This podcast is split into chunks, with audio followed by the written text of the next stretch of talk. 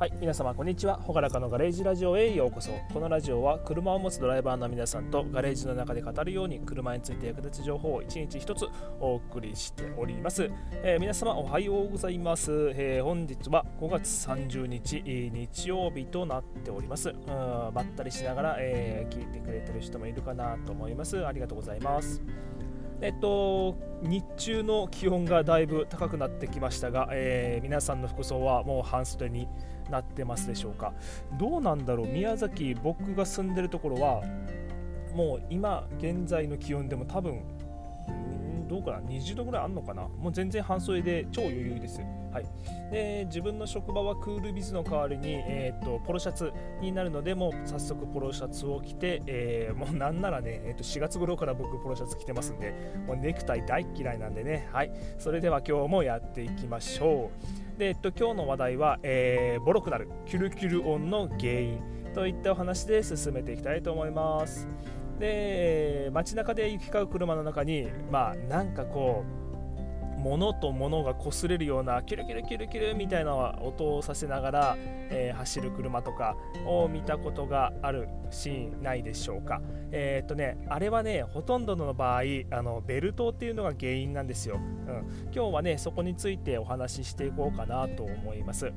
で、キュルキュル音が発生してしまう原因として、大きくは3つあります。で、1つ目は、ベルトが古くなってきている、2つ目、ベルトの張力張りが緩い。で、3つ目、ベルトによって動かされている、機械に何かしら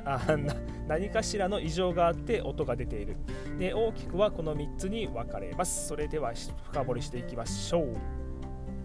で、そもそもこれはね、プーリーと呼ばれる鉄の輪っか同士を頑丈なゴムのベルトでピーンと張って、いろんなねエアコンとか発電機とかの機械を作動させております。で、特にボルト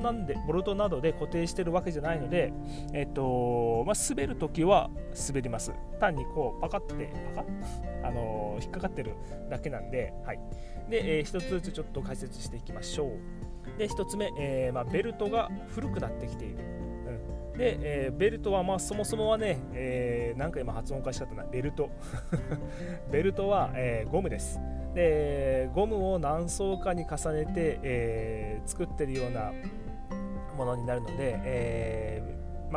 所詮ゴムなのでエンジンの熱とか、あとは、水がかかったりとか年数によったりとかで、確実に劣化どんどんしていきます。で、ゴムが古くなると、カピカピになりますよね。数年、もう10年以上経ってるような、なんか輪ゴムの奥の方とか、なんか年数経ってるやつ、見た目は新しそうだけど、もうなんていうかゴムの弾力がないっていうか、になっちゃいますよね。ああいったことが、車のベルトにも起こります。で、古くなってカピカピになったゴムは、高速回転するプーリーに、もう回転としてもついていけなくなります。で、結果、擦れるような音をキュルキュルキュルキュルと音が発生してしまいます。これが、ベルトが古くなってきて音が出てしまうメカニズムですね。この場合はもうベルトを交換しないと、もうどうしようもないです。治りようがありません。で、2つ目、ベルトの張力張りが緩い。で、ベルトにはね、適正な張りが必要です、だからダルーンとしているような状態だと、その鉄のプーリーが空回りしちゃうんですよね。で、空回りしてる時にもう全然そのテンションがかかってなければ普通に空回りしてるだけなんですけど、中途半端にテンションがかかってる状態になると、ゴムと鉄が、擦れ合うような、音がどうしても出ちゃうので、その時にかなり耳障りな、キュルキュル音が出たりします。あとはちょっと場合によっては、新しいゴムと、その鉄の輪っかが擦れ合うようなゴムが焼けるような匂いがする場合もあります。もうこういった場合はね、早急に点検が必要ですね。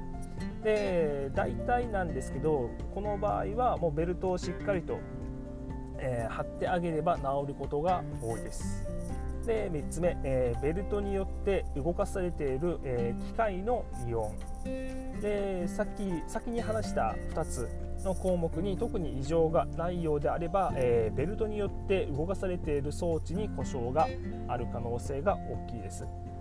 例えば、エアコンのコンプレッサーだったり、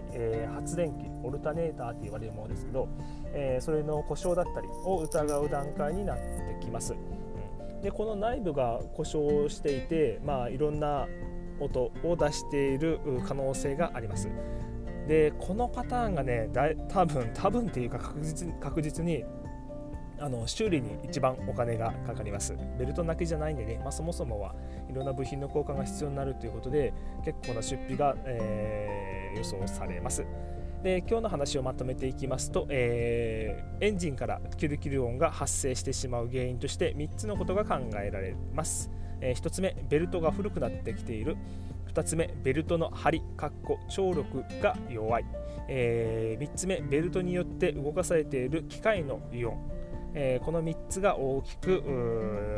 影響しております。で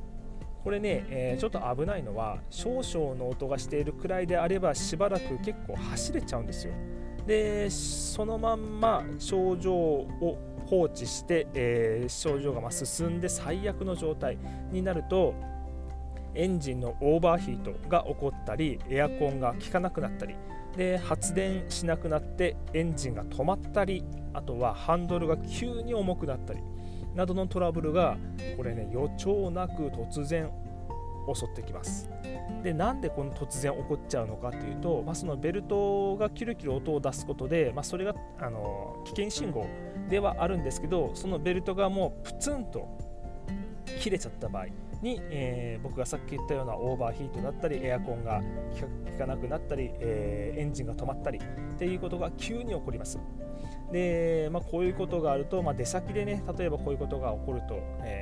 結構困るんでね、自分の車少し怪しいかもなんて思った人は早めに点検をするとよろしいかと思います。でとはいえね、自分で整備工場に持っていく時間もないし、コロナだから出歩きたくないし、で子供がいてね、その家から出て、ちょっとぐらいの買い物ならいいけど、数時間待たされるのはすごく苦痛だとかいう人は、僕がメカニックとして登録している、Seibii、SEIBII と検索すると出てくるんですけど、Seibiiに依頼してはいかがでしょうか。自宅などに整備士が伺って、そのトラブルを解決いたします。やっぱその自分の空き時間とか、もう自宅でゆっくりしてる時間、時間はいくらかかってもいいよっていう時に、そこに直接メカニックが来て、対応してくれるという便利なものになっております。で気になる人はね、僕のラジオの概要欄とか、